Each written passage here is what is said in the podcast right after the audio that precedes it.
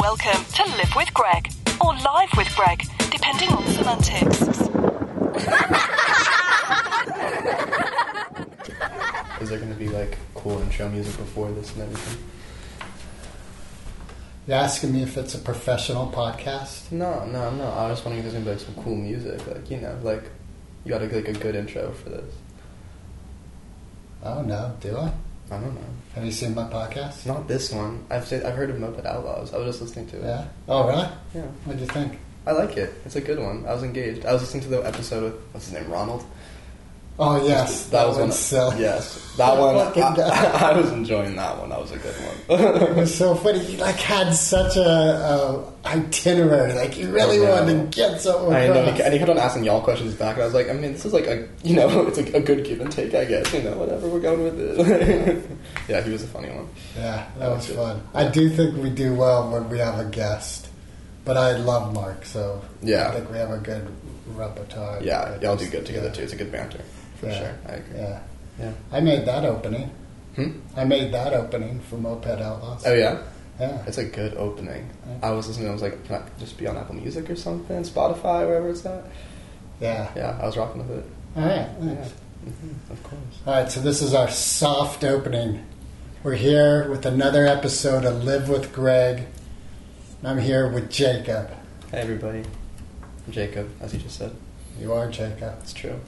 hmm Happy to be here. Fucking early in the morning. Yeah, I, I made us go bright and early, crack of dawn, but Yeah. you know, On a Saturday, no less. yeah, I'm an asshole. Yeah, well, okay, let's start with that. Let's start with that. No, like I'm, I'm, I'm happy to admit that I am like a great asshole. Right, so what does that mean to you? Um, you know, I think a good like the best way to describe like being an asshole is like being just enough of a dick. So like you say like shitty comments, this and that, throw them out there, and like they're funny, but like they're not like so out there where people are just like shut up. You know, it's a good in between.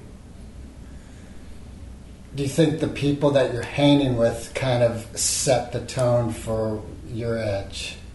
I think they can help with that because they give me good stuff to play off of. You know what I mean? Yeah, like if you were a month's, like if is your any of your grandparents alive? Um, one of them, but like You don't have a relationship with that no, person. not like that. Like she has dementia, so like Uh, there's yeah. I can't I can't really do a push and pull there. You know, it's just Right. like a, oh, what's going on. So yeah. so no, not with the grandparents, but like you know, there'll be a difference if like I'm in a room with like a bunch of monks or something. I can't be like an asshole there. Right. But like your son, for example, so easy to be an asshole so it works. Yeah. That's cool. Yeah. Right. Do you think there's any element of that promoting a vibe in you that's like a negative thing Mhm. that you know you find yourself in your 40s and that's grown into something that you really didn't want? I've worried about that for sure. Do you? I mean, like sometimes, like I mean, I'm like I just turned 20, so like I'm thinking about I'm like I'm two decades into this shit. So where am I gonna go with it in that sense? Right. Right. If I keep on going this way by 40, will be cool? And I, I don't know, but like I just keep on telling myself like with life in general, like I'm not a very traditional person in that sense. Like I grew up in like a very like, Jewish household and stuff. I I didn't get bar mitzvah. Like I refused. I, I I like the Jewish religion to be clear, but no hate. but I just don't want to practice it like that. I've known since like a young age. Like I'd rather like a free spirit with that. My parents don't like tattoos. My family doesn't. Here I am, like almost ten now. You know, like it's like it's those kind of things. I'm Well, you have tattoos, and that's not very Jewish. no, like I can't be buried. But like You I can't be buried. No, I be in like a. Jewish cemetery. No, they, they don't want me to burn either. But like, what am I supposed to do now? You know, You just have to- locked out from those pearly gates, I guess. But Put in a glass jar. maybe if that's what they like, I don't know. Do Jews have pearly gates? Oh, I don't know. See, I'm not a good Jew. I don't know. I don't think they do. I literally know about Hanukkah and like Shabbat, and that's kind of it. I'm like a really bad Jew. I'm so you know about the holiday where you get presents, Well, I like presents, and you Yeah. know the weekly.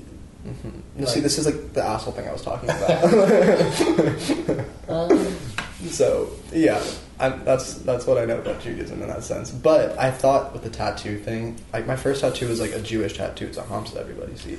So I thought that would like win me some points at least. a Jewish tattoo, sort of like that, doesn't exist, right? Well, now Unless you're talking about World War II. Uh, Yeah, but see, I thought I'd like upcycle that idea, make it a bit more positive, put a good spin on it. so is that from the um, Kabbalah? See, for this, I mean, it's the Hamsa. It's, it's in a lot of different religions and cultures, and it's you know warding off evil, the evil eye. But for me, I have my own story with it, where I was eight. My parents took me to Israel for their 10 year anniversary since they met there, and I was at like a flea market and found this like little Hamsa, and I really liked it. Um, and I brought it everywhere with me. I made like this whole thing in my head about it, but then I lost it on the plane back.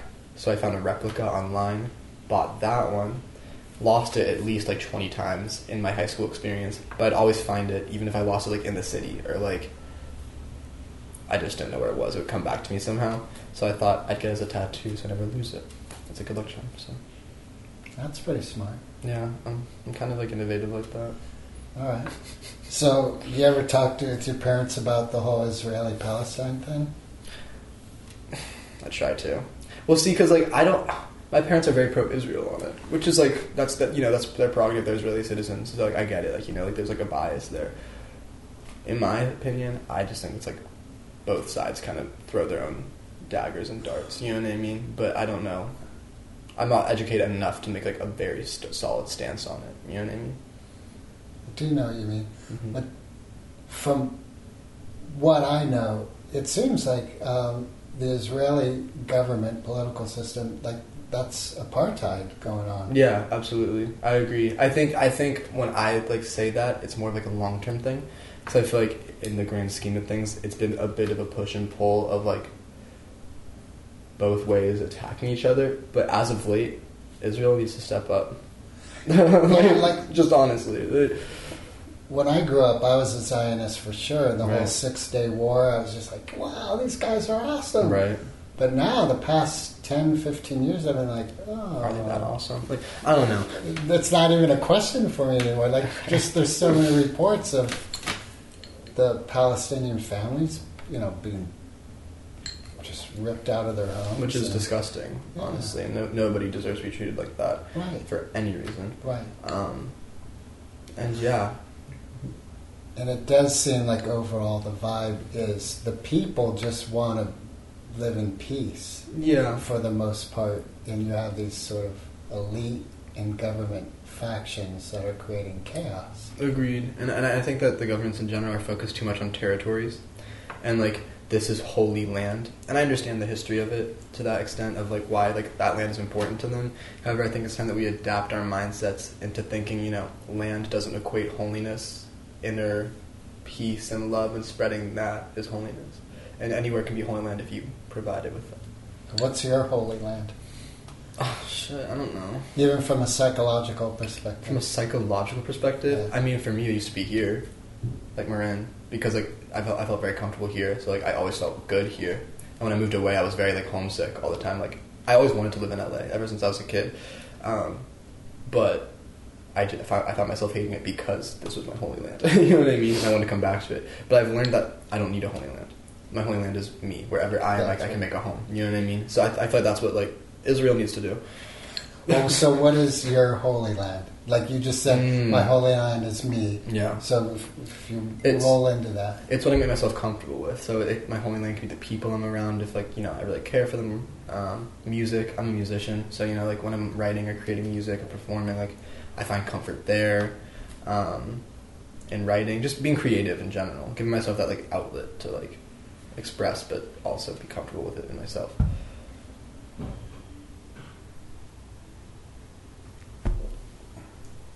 so music. What kind of music do you like creating? That's what I've been trying to figure out because I think I like to experiment with a lot of different things. I started producing like a few years ago, and in that I really liked making like dance stuff or like poppy more kind of stuff, like a lot of synth and 80s stuff. But when I'm like writing without that, I make like very like acoustic, like alternative, maybe rock, maybe pop tracks. Um, and I've released one song. Um, On Burn. Spotify? Yeah, on all streaming platforms, Burn. You can check it out if you guys would like. Um, What would you release it under? I released under my name, just Jacob and Shmuel. Okay. Um, but I feel like I should get a stage name. I don't know. I just don't know what it would be because I feel pretty good in my own name as it is. Yeah. But I don't know if Jacob and Shmuel is the most catchy name. But does that matter? Jacob the Mensch. That's something. That's something. The mensch. the mensch. It has a ring to it. Am I a mensch? Yeah, yeah. I Yeah. think so. From what I know of you. Well, then there, it fits. Let's do it. Alright. Next song will be under Jacob Mensch. Mensch. Yeah, or, or just Menchie maybe or something like that. Menchie. Yeah, has a ring to it. I like Yeah. it. so catch me on Spotify under Menchie. Um, stream whatever I release next. Yeah. Um, but yeah, I don't know what I want to like do with like specific kind of like genre music. I don't even know if I want to put myself under a specific genre just yet. I might just like start releasing whatever I make and see what resonates most with people, and then go with that. That's kind of like, um, shit, I just spaced out his name. The guy who did, you know, I'm a loser, baby. So, come on. Damn it. Loser, I'm getting old. baby. And Vultures, um, Jonah. God. Well, shit. Well, shit. I'm not quite sure to be honest. If Jonah gets out the shower, we can. I'm ask him. getting old. My mind is going away. Should we talk about that now? Sure, what? Talk about what? oh, come on. kind of like.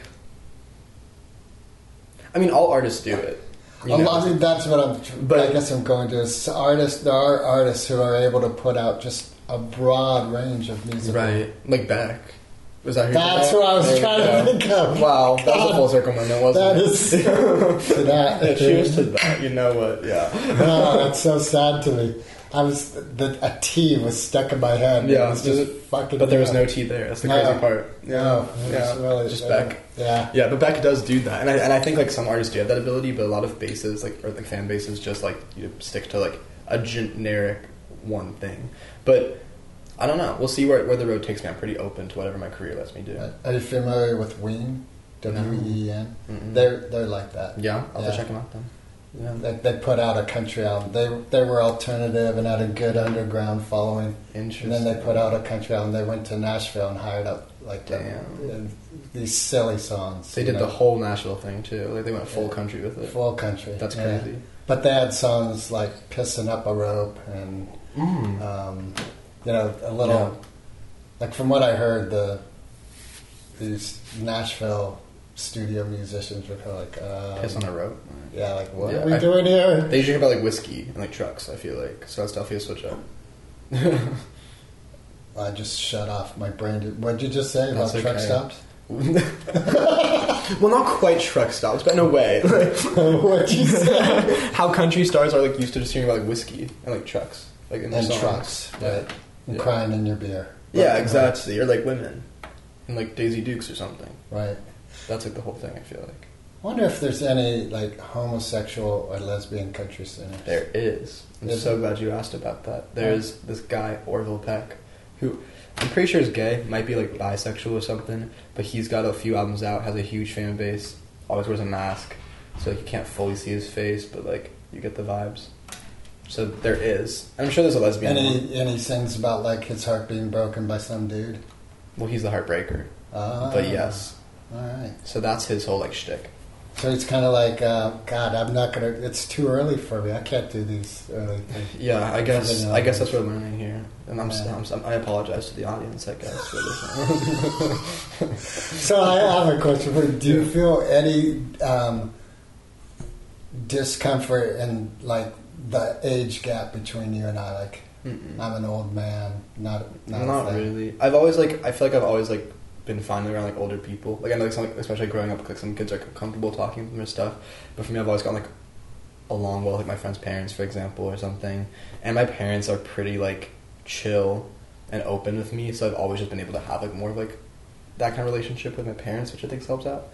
So it's never been like So your parents are in your life in a way where you can, like, they're total support. You Oh, can say anything to them. Yeah, like you know, like they. I think that openness is what allowed me to be so comfortable in myself and comfortable with them too. Is because like I didn't want a bar mitzvah.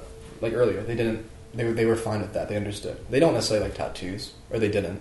And now I have tattoos, and they're more understanding about it. Or like you know, like I smoke weed. They they understand that. They like they're, they're open to it. You know what I mean? And and vice vice versa. You know, my parents aren't the most like orthodox or conventional people by like American standards at all. So it's just All right, so you're 20. yeah. How long have you been smoking weed for? since I turned 18. I did it medically at first, and now it's medically and recreational. So I do both. For back spasm?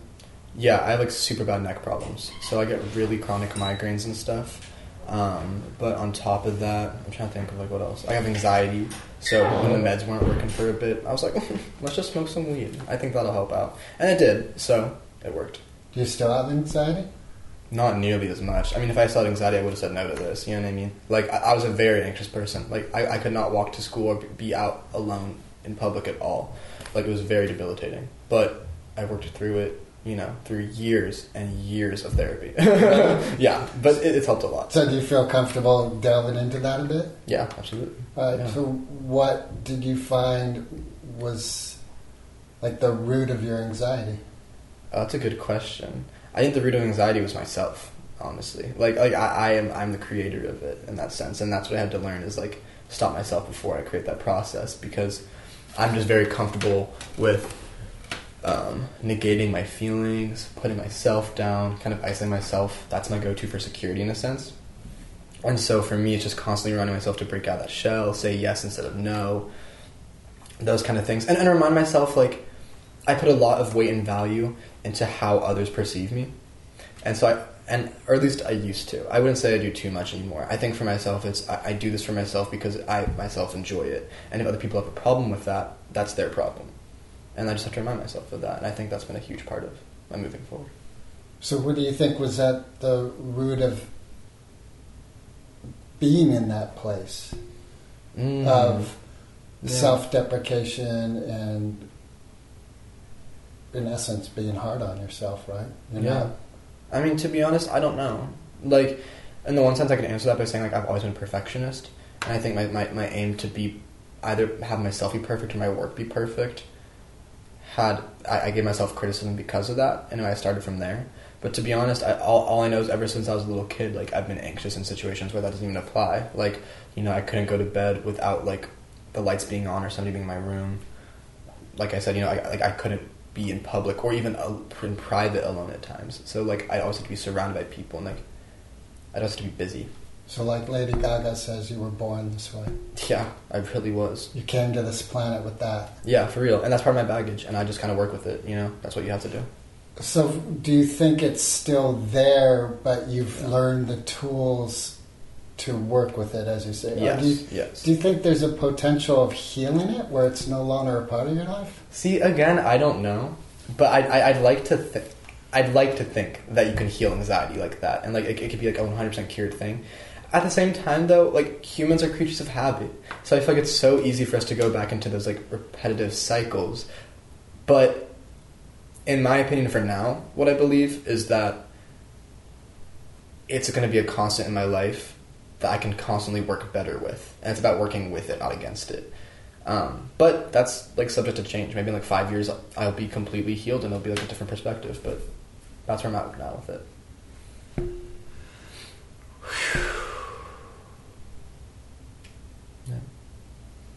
That's one thing I think of at least, like perspective. Like I feel like we're, us as humans also like to be very much like sedentary in our ways, but we're all constantly changing. The only like this is something I've been like stuck on for a while. The only thing that's constant is change.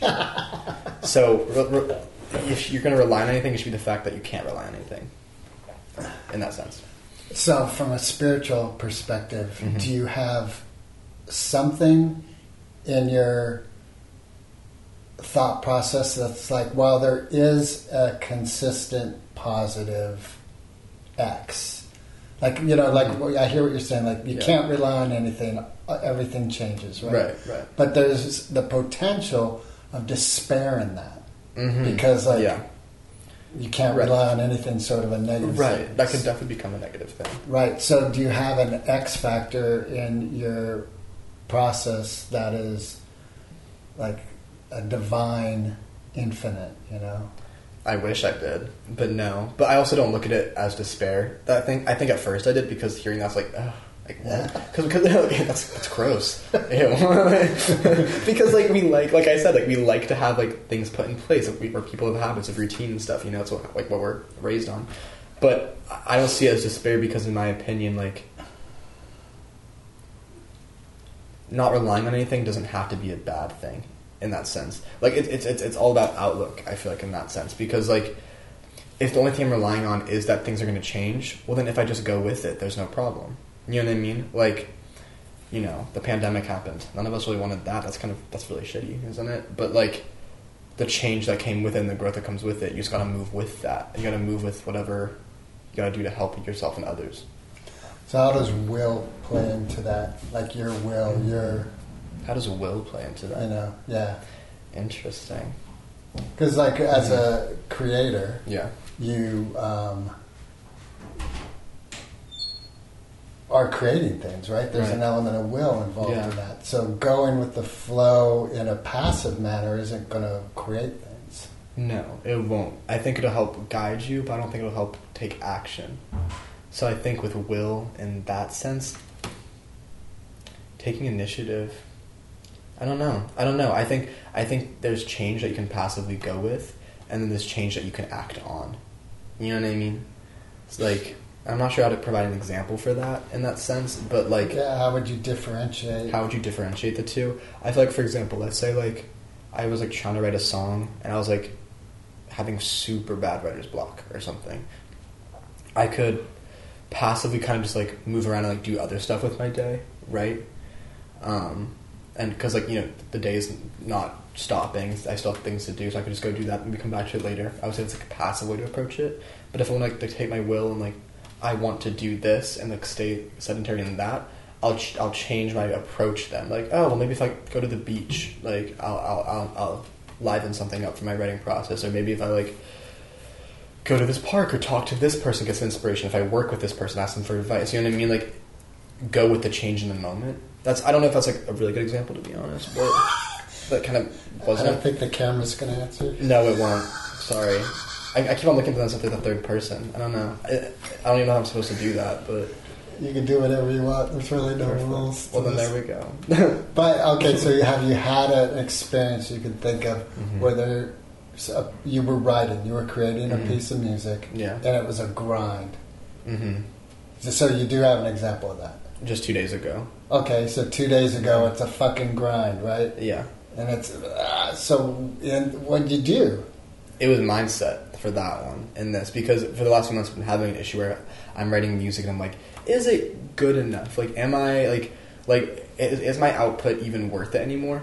And you know, there's like a kind of anxiety, self doubt thoughts Right, coming right, back, right. and so in this moment that was happening again because like I'm like, oh, there's only like, it's the same chords over and over and this and that. Like, what's going on? I, I needed something different to like liven it up, and so I just gave myself a few minutes for like I didn't like meditate or anything, but I like gave myself like some affirmations and remind myself to get those thoughts out of the way because that's what's blocking me, not anything else. And once I did that, and I, I said, it's okay if you start off with the same two chords over and over again, or it's like the same few words. Like it'll get to somewhere. Just let the process take you, or let yourself and the process take you.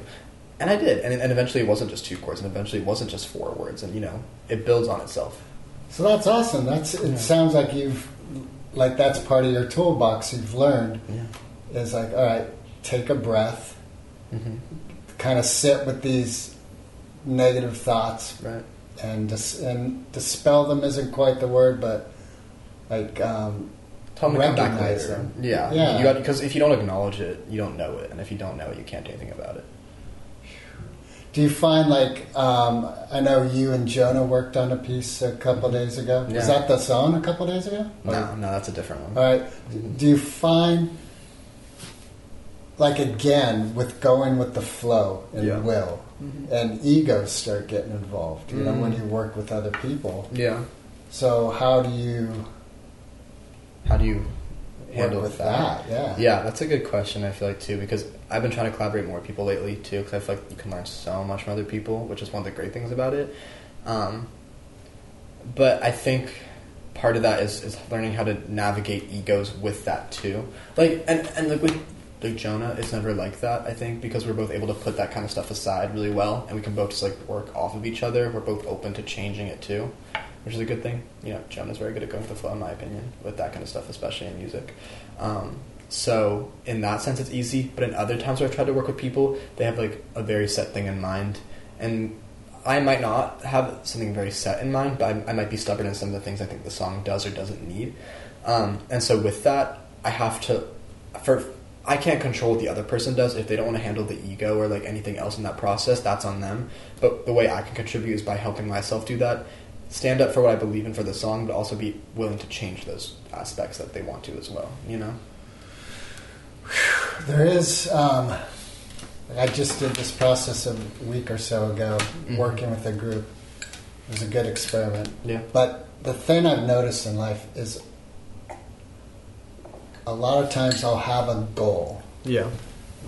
and then it isn't happening, it isn't happening, Mm-hmm. and then it happens a different way than I imagined, and there's Mhm. a part of me that like doesn't want it because it didn't go my way. Right. Exactly. And it takes me a minute to like, oh wait a minute, it's the goal I wanted. So The journey is whatever it will, wants to be, or whatever it will it to be. You know. to a degree, yeah, Yeah. yeah. Mm-hmm. Right. So, um, as a young buck, Buck. what an old man thing to say. As a young buck lad, what do you think of the state of the world today? No, it's not good. It's not like bad necessarily either. I mean, like we're so we're surprisingly in like the most peaceful time in like human history, from what I heard. Really? I saw a report about that. I don't know if it's true. It's a nice thing to think about, though. Like because when you think about it, there's a lot of tension like under the surface, but we're all still good enough for now in that sense. You know what I mean?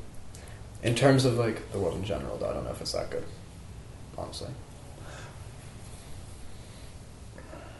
What are your thoughts as a, I guess, not as Well, I was thinking about this with media. yeah, Um, that nowadays the way we get information seems is really through social media, and part of the problem with that is like any idiot can say anything.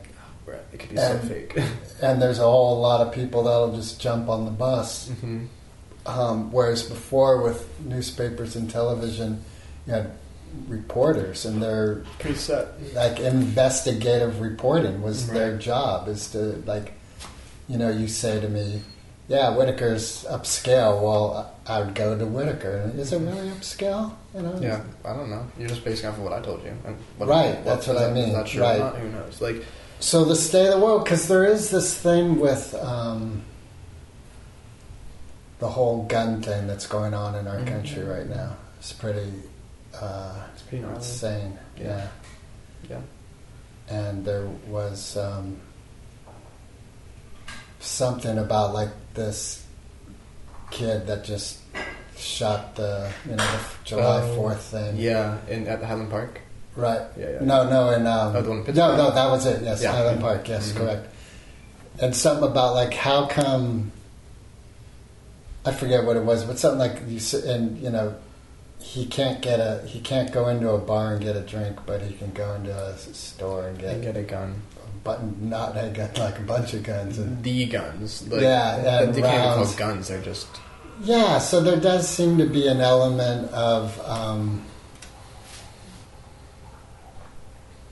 chaos. Like I don't Mhm. understand the logic of our leaders. Yeah. are- Yeah, I don't know if I quite understand it either. I think it comes, you know, it's a lot of personal gain that's affecting public politics, and I think that's like a big problem here on both sides. To be clear, like Yeah. I, I'm, I'm a registered like, I, I don't, I'm, not registered to Democrats or Republicans because like, typically I'm very like liberal leaning. That's just where I'm at. You know, um, I'm open to anything, but I'm, I'm very liberal leaning. But like in terms of where I want to vote, it's it's not in either party because I feel like both parties are fueled by cash inflow and seats in a house as opposed to rights of a person.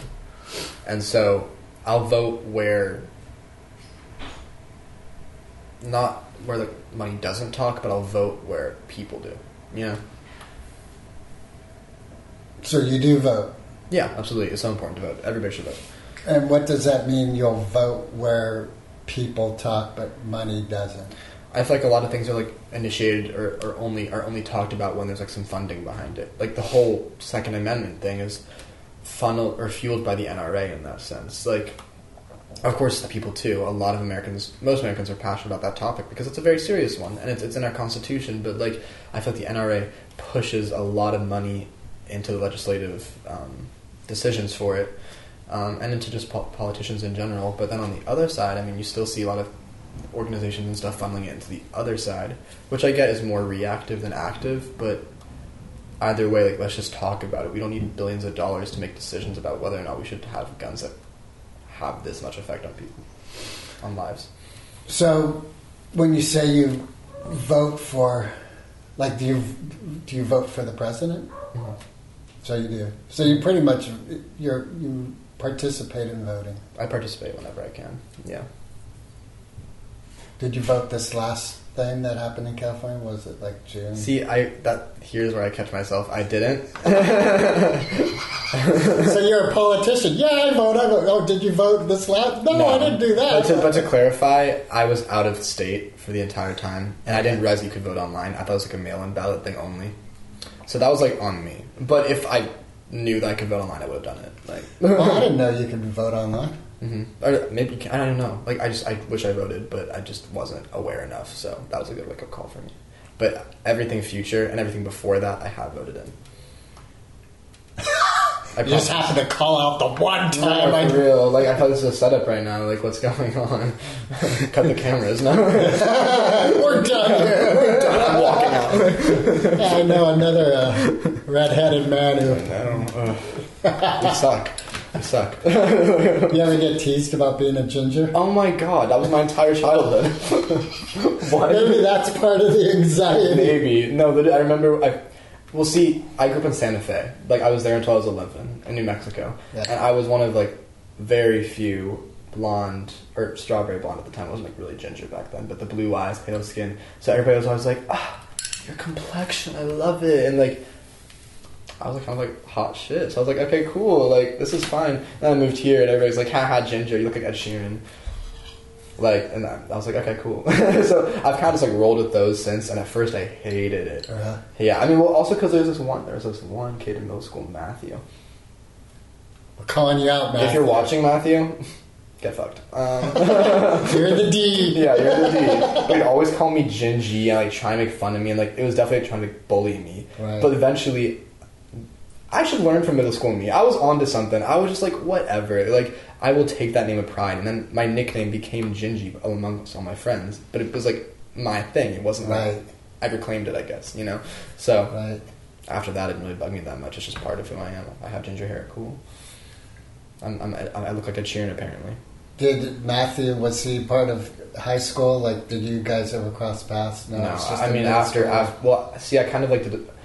I did a bit of a clean sweep with a lot of my friends after middle school because a lot of them wanted to, wanted to say I was social climbing or something like that after, from what I heard. But the truth was, I wasn't happy in any of those friendships because I wasn't being myself and I wasn't pushing myself as much as I wanted to. So I had to like cleanse myself and like find new friends that would push me the way I wanted to be pushed. Awesome. Yeah. So And now you have that. yeah, absolutely, and I've been friends with them since. So. And hanging outside. Where are I'm not gonna go gonna with go this there. No, no, no. Please do. Please do. You guys smoke so fucking much. man. yeah. No, I know. I never used to like that too. I think here's here's what I will say. I, I worry that I started that. I really do. And I look and like I was just talking with Liam about this like two days ago. Where it's like they just smoke and play Smash all the time, and I'm like, no, I know. Like, I was like, shit. like let's like let's do something. Like I'm forcing us to go to a flea market tomorrow in Pacifica. Cause I'm like let's like. I want to get out there. I like to get out there. When I'm in Whittier, I do that more because you can't really smoke on campus as much. You know what I mean? But it's fun. I, I like. I don't want to be that person who just smokes and is like sedentary with it. I feel like there's so much potential when you smoke to like activate it a bit more. So like, if I can smoke, I'm like, let's go to the beach and do that, or like, let's go to the city and just check something out. Like that's what's more engaging. But you. You're not going to drive high. Don't do that. Um, so you got you got to set it up appropriately. So I, right. Well, there's Uber. yeah, true. But do we have the money for Uber? No, we're college kids, you know. Or at least I don't. I don't know. Come on, Um, you're Marin County White College. I, I know, but I don't want these bitches to do it, not me. but yeah, we, we, we do smoke a lot out there, and you know, I definitely want to cut back on the amount because I think there's a healthy amount and an unhealthy amount. And for me personally, physically and mentally, it's an unhealthy amount. One thing I'll say, because um, at this stage in my life, Yeah.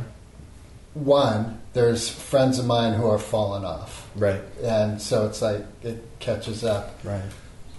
And there is like this one, Mark, my partner in Moped Outlaws. Yeah, yeah. He quit about five years ago. Smoking weed? Or, yeah, Okay. and he loved it. It was like Right. something he just loved doing. Right. And um, he he mentioned just a couple weeks ago that he believes the emotional growth he's had in his life the past five years Yeah. would not have happened if he was still getting high. I believe it. I do. I think being like, I, I think you know, it's you build relationships with a lot with everything in that sense. Like, there's a relationship here. I have a relationship with caffeine. I have a relationship with weed, and it's important to build boundaries with those. And if, if those boundaries get broken, or if you don't have those boundaries set like set in stone, it can get really wishy washy. And so for me, when I first started smoking, in that first year, it wasn't the amount I do now. Um, and I found it to be very beneficial for my for me mentally and physically. You know, like I did use it medically at first for mental and physical reasons, but in ways I didn't even expect. Like my, my, my creativity, I, I found a new way to express it. There was there was just a lot of stuff I wasn't expecting from it. But after a certain point, it kind of just became my comfort, where where, the, where being high was being comfortable, and I was comfortable with just being comfortable and nothing else. And that's when I realized I need to reestablish my relationship with it. And I've reestablished my relationship with it enough, but I haven't created those boundaries enough. And that's my next step. Okay, so earlier Yeah. you talked about um, going with the flow, Yeah. Which is really without boundaries in a sense. Mm-hmm. So, how do you find the balance Mm-hmm. of boundary and going with the flow? That's I think my lifelong dilemma, honestly. No, for real, because like I, I'm I'm a very much like work hard, play hard person. Like, that's like my, my my thing, I don't like to like rest at all in that sense. And I constantly burn out because of it. And it's the same thing with like weed, or it's the same thing with all of this. Where like if I'm into something, I'm super into it, and it's all or nothing. And so I'm constantly trying to find balance with everything in my life because of that.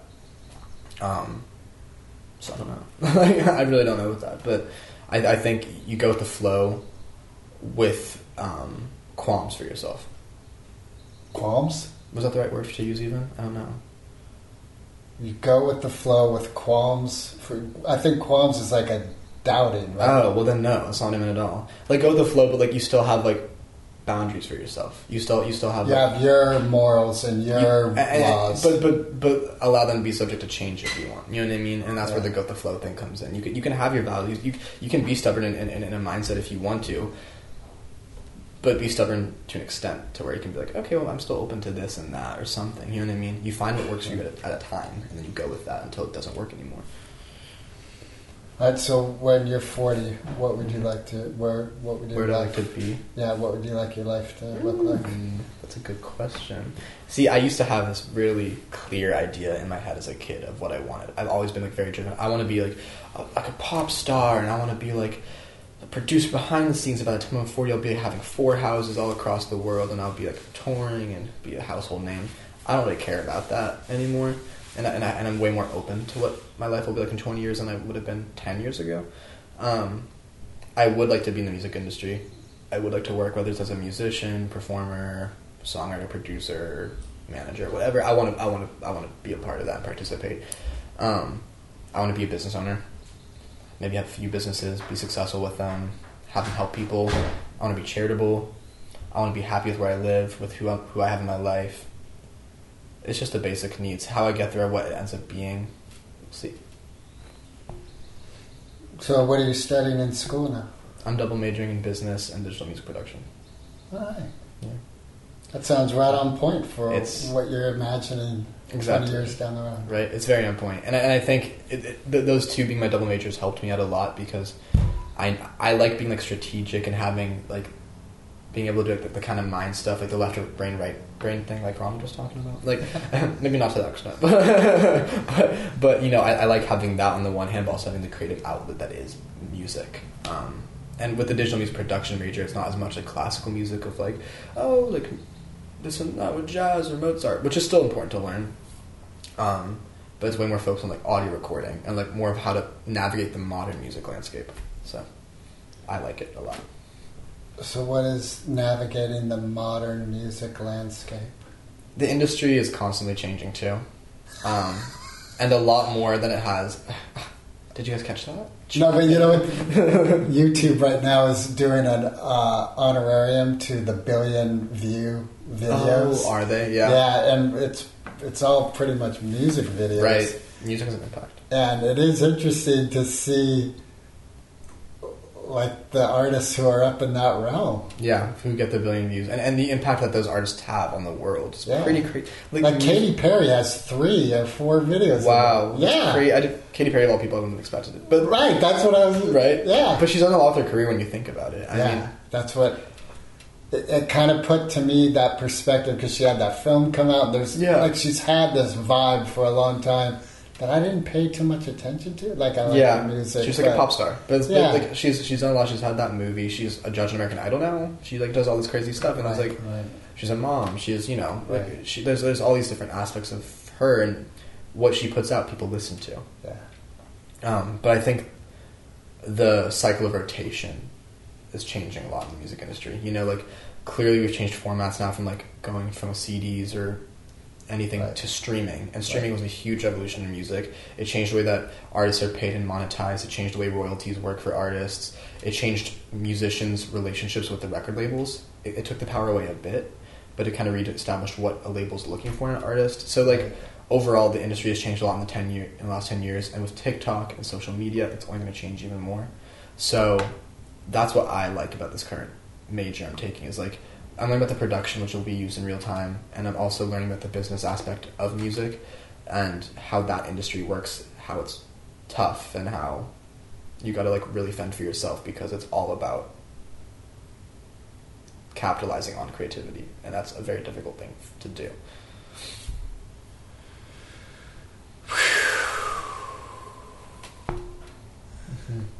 What do you love about the friends you have up here?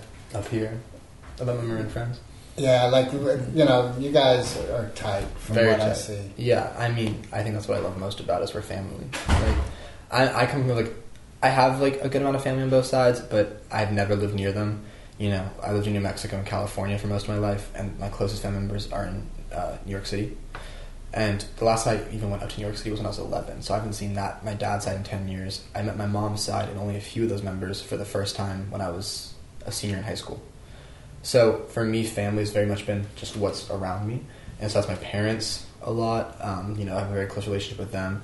But friends for me kind of count as family once it gets to a certain point, and the ones that are up here that, that like that is family for me. So Have you found that you've been able to create new family down in LA? it's getting there. Cool. I, I don't want to force anything and call something family that like may not be in a few years. Like these people like that I hang out with up here, like I know like at least my goal is to be in their lives in some capacity forever and vice versa. You know, like like those relationships mean a lot to me. But like in terms of the people down there, I have very good friends and I'm very grateful for them, and I've had, made great memories in the last year with them. Um, but I, I think I, I, it needs more time for we to classify that. But I have my new my newfound groove there for sure. Yeah, cool. Yeah, it's fun. It's fun, and it's it's crazy too because you know, Whittier is only a six-hour drive from up here, so I, most of my Whittier friends have met most of my Marin friends. Excuse the interruption. um, but most of them met each other now, so it's, it's, it's been a very. I've seen like the mix of the two worlds, and both sides approve of each other. So it's always a good sign in my head. Have the two mixed? Like a, Yeah. yeah. Because um, four or five of our friends from Whittier came up for winter break last year for like a whole week. And not that a lot of us were here, but Jonah met them, Brady met them, a good, few of us. So like that was cool. Um, and then a bunch of us, like twelve of us from Whittier, got a house in Daly City for spring break. So a bunch of people who are up here met them too, again. Um, and every time it's been great. So Cool. yeah, that's cool. That's cool. Maybe you're just a good conduit for good vibes. That's what I try to be. I don't know. Hopefully that that translates, but good vibes only, everybody. yeah. I think an important part to that too is just like knowing when and when to step in or out of things. You know what I mean? Like to a certain extent, like I was very like I, I can experience FOMO a lot. So like when I'm not up here the entire summer, I can get FOMO for sure. Um, What's FOMO? fear of missing out. Okay. Um, but I definitely have learned when to step in and out of that too. You know what I mean? Um, so like I, you know, I think me like a few years ago, I've been very upset to only have been up in Marin for three weeks for the summer. I'm like, there's a whole this summer I'm missing out, hanging out with my friends and stuff. Like what the hell? But I think now I'm like at a point where I'm like, oh well, that's three great weeks I get to have with people, and the rest of the time I get to work on me or do whatever I want to do in Redondo. You know? Right. That's kind of like going with the flow. Yeah, Is exactly. the flow is three weeks up here and the rest down there. Exactly. And you know, this summer I've had a great summer up here and not up here. You know what I mean? I, I've traveled a lot this summer too, so that has been a great thing. Yeah, that's nice. Mm-hmm. Fighting that COVID, everyone knows. I know. Call me super spreader. Um, that's a joke. Get off his Don't- back. Don't cancel me. I swear. Um, No. Is there anything that keeps you awake? Like, is there is there anything that's like a nightmare in your life right now? I'm very blessed to say no. Awesome. There's been times in my life where all I can do is stay up and think, and it's nothing in particular. It's just constants or events that happen at the time that really make me twist and turn. Money used to be a huge thing for me about that. I've never been the most well off. Um, I used to think I was, and then that illusion for me shattered, and that was a huge wake up call in that sense. Um, and in general, just like you know, the, the the kind of physical things have definitely like affected me in the past, but like at this point in my life, no, not nothing, nothing That's gets to me like that. Yeah. Is there anything that you just have like this electric positive vibe about? Yeah, I mean, I would say music in that sense. Yeah. That's the one constant that I do. But I love nature. I've I've learned to love getting to know people. I used to hate that stuff. I was not the biggest fan of like mingling and stuff like that, being extroverted. But I very much enjoy that process now. Right on. Yeah. Do you think that's part of the an outcome of part of the work you've been doing over the past few years? Mm-hmm. Definitely, definitely. You know, like I, I look at myself now and I don't even recognize who I was. Like even three years ago, or definitely five years ago, which which is fair. I was like fifteen, but that's a different. Like you know that this is where you're supposed to grow the most. I feel like, or where you're allowed to grow the most. Um, but in general, even like regardless of that, like just in terms of mental health and anxiety and like my, my myself and moving in the world, one hundred percent growth across, and I'm very proud of it. Yeah, it should be. Thank you. Welcome. Is there anything that you want to touch upon that? I'm trying to think. I think we've got some pretty good stuff here. Like there was like a lot of bases that were covered. I wasn't expecting all that. I'm trying to think. I don't know. I'm, ask, I'm, I'm gonna ask that question back to you. Anything that keeps you up at night? No. I'd say that I um, dark areas are romance. Like I think the um, in me, Yeah. the relationship with Jonah's mom, Mm-hmm. my ex. Yeah. There's an element of still healing for me to do. Yeah. And what I love Mm-hmm. like part of the work I've done the past few years is let's say I'm fucking angry right now and in my mind is this tape like fucking Jacob, you know, he was five minutes late and God Right. has nothing to do with you. Right. That anger's in me. Mm-hmm. That's my emotion. So to breathe into, like you were saying um, earlier about how you were grinding on that song, Yeah. you took a breath and you're like, all right, wait a minute, like I'm, you know, this is going on. Okay, it's the same thing. Like to be able to breathe and go, like, all right, I'm fucking angry. This is like sideswipe, you know, like what's really going on? Why Mhm. am I angry? What thought process is being challenged? And even individuals in my life where I'm challenged by them. Right. In my best self, I welcome it because it's bringing up my shadow. It's bringing up the parts of me I want to heal. Right. Exactly. It's it's forcing you to, to, to interact with it and, Right. and kind of challenge yourself on that. Right, and the key is to not dump it on someone else. Mm-hmm. Projection. to right to hold it as my own and even so the whole romantic thing because also Yeah. there's um, a person who just contacted me a few weeks ago and we used to date in my 20s Mm. and um, and like talking with her, I was totally jacked. And the next day, I had all this energy. I was like, "What the hell?" Right. Like, what's going on? Right, Yeah. and there's this so like part of me is like I want to tap into that and not have it hinged on something outside of myself mm-hmm. because it's there, right? It's there in you. Right. Right. Right. But then there's that whole romantic thing of another and the partnership And, and how that can elevate it for yourself. And right. I think in romance, there's like an important distinction between like dependence in a relationship and interdependence. Abs- Yes. Okay. So, because by interdependence, I think what you're saying mm-hmm. is the partnership. Yeah, yeah. To the point where you're not depending. Like I feel like, look, I haven't had like a like a serious relationship like that ever, um, but I've been around my friends enough, and like I do think about enough to like where I think in a relationship there's the dependence where like it becomes unhealthy, where like you can't be without that person, or like you can't imagine life your life without them. Which of course you don't want to imagine your life without them, but like there's a point where like you can't fully act on your own anymore. It, and, and I think the difference between dependence and interpen- interdependence is you don't think of it as two halves making a whole, but as two wholes making a better whole and bettering Yeah. each other through it. And like the point where like you can completely function without each other. You can even spend maybe a few weeks without each other and be fine, but still miss each other and still want to work together and, and move forward in life together.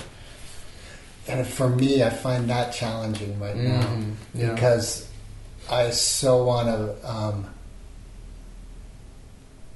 what, what's the word I'm working for? Like mesh with Mhm. someone. Right. But what you just said, I reckon like, there's an unhealthy aspect to that. Yeah, and it's it's that thing that we were talking about earlier, like building boundaries in relationships in that sense. And like I think every relationship, no matter how close you are, th- th- there's there's your own personal boundaries that, that should play part in that. But I think part. Well, I think part of with romantic relationship Yeah. is that it is going to bring up the challenge and Yeah. a very peak experience. Like I imagine, if you spoke with your parents, Mm-hmm. That they would tell you, yeah, there's been some times that were bloody hell. Oh yeah, I've seen them. You know what I mean? Like it's, and and I think it's different 'cause, like I can't speak for it for myself in that sense. You know what I mean? I had an experience when I was producing Baja Yeah. that um, we were down in Loreto, which is midway down Baja, Mexico, right? Mhm. Right. Right. A flight comes in once a week. Wow. We had Okay. just landed. I had no idea where we, I was going to sleep. Mhm. Um, there was a whole bunch of shit going on. I wanted to quit. Mhm. It wasn't an option. There was nowhere for me to go. Right. That option's off the table. Wow. So then I was like, okay, so now what? Mm-hmm. I think if in like marriage and partnership, if that is the way that both people are in it, like divorce isn't an option. Yeah. So now what? Mm, so divorce is an option now because I think people find the easy way out in that. You know, Right. like, the It's- divorce rate in the U.S. is fifty percent and California is seventy percent, which is huge. That's fucking huge. I did not know that. Right. Really? It's insane. It's Wow. I'm sure it's only gone up more. That, that's like from like seven years ago. Wow. Yeah, which is which is crazy, but also at the same time, I don't know. I, for me, marriage is not an important thing. Like I don't need to get married to the person I love because I think what marriage should be for a lot of people in that sense is it's taking it from like a relationship to like An institute. an institute, an institute, and and I, and I respect that aspect of marriage. Um, I understand it's like for like there's marriage can be for financial reasons too and Right. stuff and all that and prenups and whatever. Right. But um, in terms of like the relationship itself, like it, it becomes an institution where you guys want to work through life together, and that is a commitment you make. And that commitment is what I find important about it. Right. And if you want to step out of that commitment that easy, maybe it's not as much of a commitment as you thought. And it's just the idea of the commitment that you liked. right. And then I think actually walking and acting through that is a whole other process that nobody knows how to do, and that's okay. But like, part of that is accepting the hardest challenges with it. Yeah, this is a trick because that just brings up part of like with everything in life. If you take the easy option out, Mhm. which isn't supporting your main goal, and again for me, like physical working out, Yeah. um, I'm slacking on it right mm, now. Right. And part of it is that like slipping back and oh, I just want to lie. Chill. The comfort. The Yes. comfort. But you gotta you gotta find comfort in the discomfort. Like I used to hate working out. Like in my childhood, I was like, never could never be me. But now look at, my, look at myself and like in like the end of high school and beginning of college, especially, I was like in a gym rat era where, and I and I still like do go to the gym like six times a week and stuff if I can. Like I, I'm very consistent with it, but it's because I found comfort in that discomfort of going to the gym, Yeah. and now I like pushing myself in that aspect. You know what I mean? Yeah. So, Yeah. Ah, damn it, Jacob. God damn. it. God damn it, Greg. Good stuff. Yeah, All right, so what do you wish for your friends? For my friends, Yeah. just for them to be happy with where they're at, wherever that may be for themselves. Whether they're in Boulder or here or across the country or Tucson or wherever the fuck they are. Like, just have fun and make it for yourself, you know? Just, I don't know. I, I, I understand people with their goals and, like, we don't always reach our goals, which I think is a very scary thing. But regardless of that, to just be content in the present with where you are, just, that's what people deserve. What do you think's scary about not reaching a goal?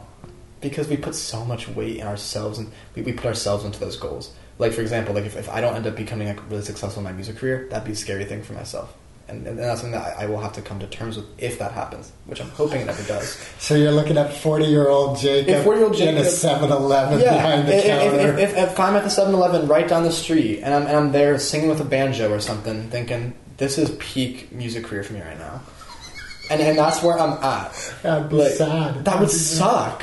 Shit. But you know, I would have to look at it and just be happy with where I'm at the present. I'm outside of a great store that has so many things. And I have a banjo in my hand and I'm singing. And if that's making me happy, that's making me happy. Of course, that's not where I want to end up being. I wouldn't want any of my friends to end up there either. But I have to find happiness in that presence.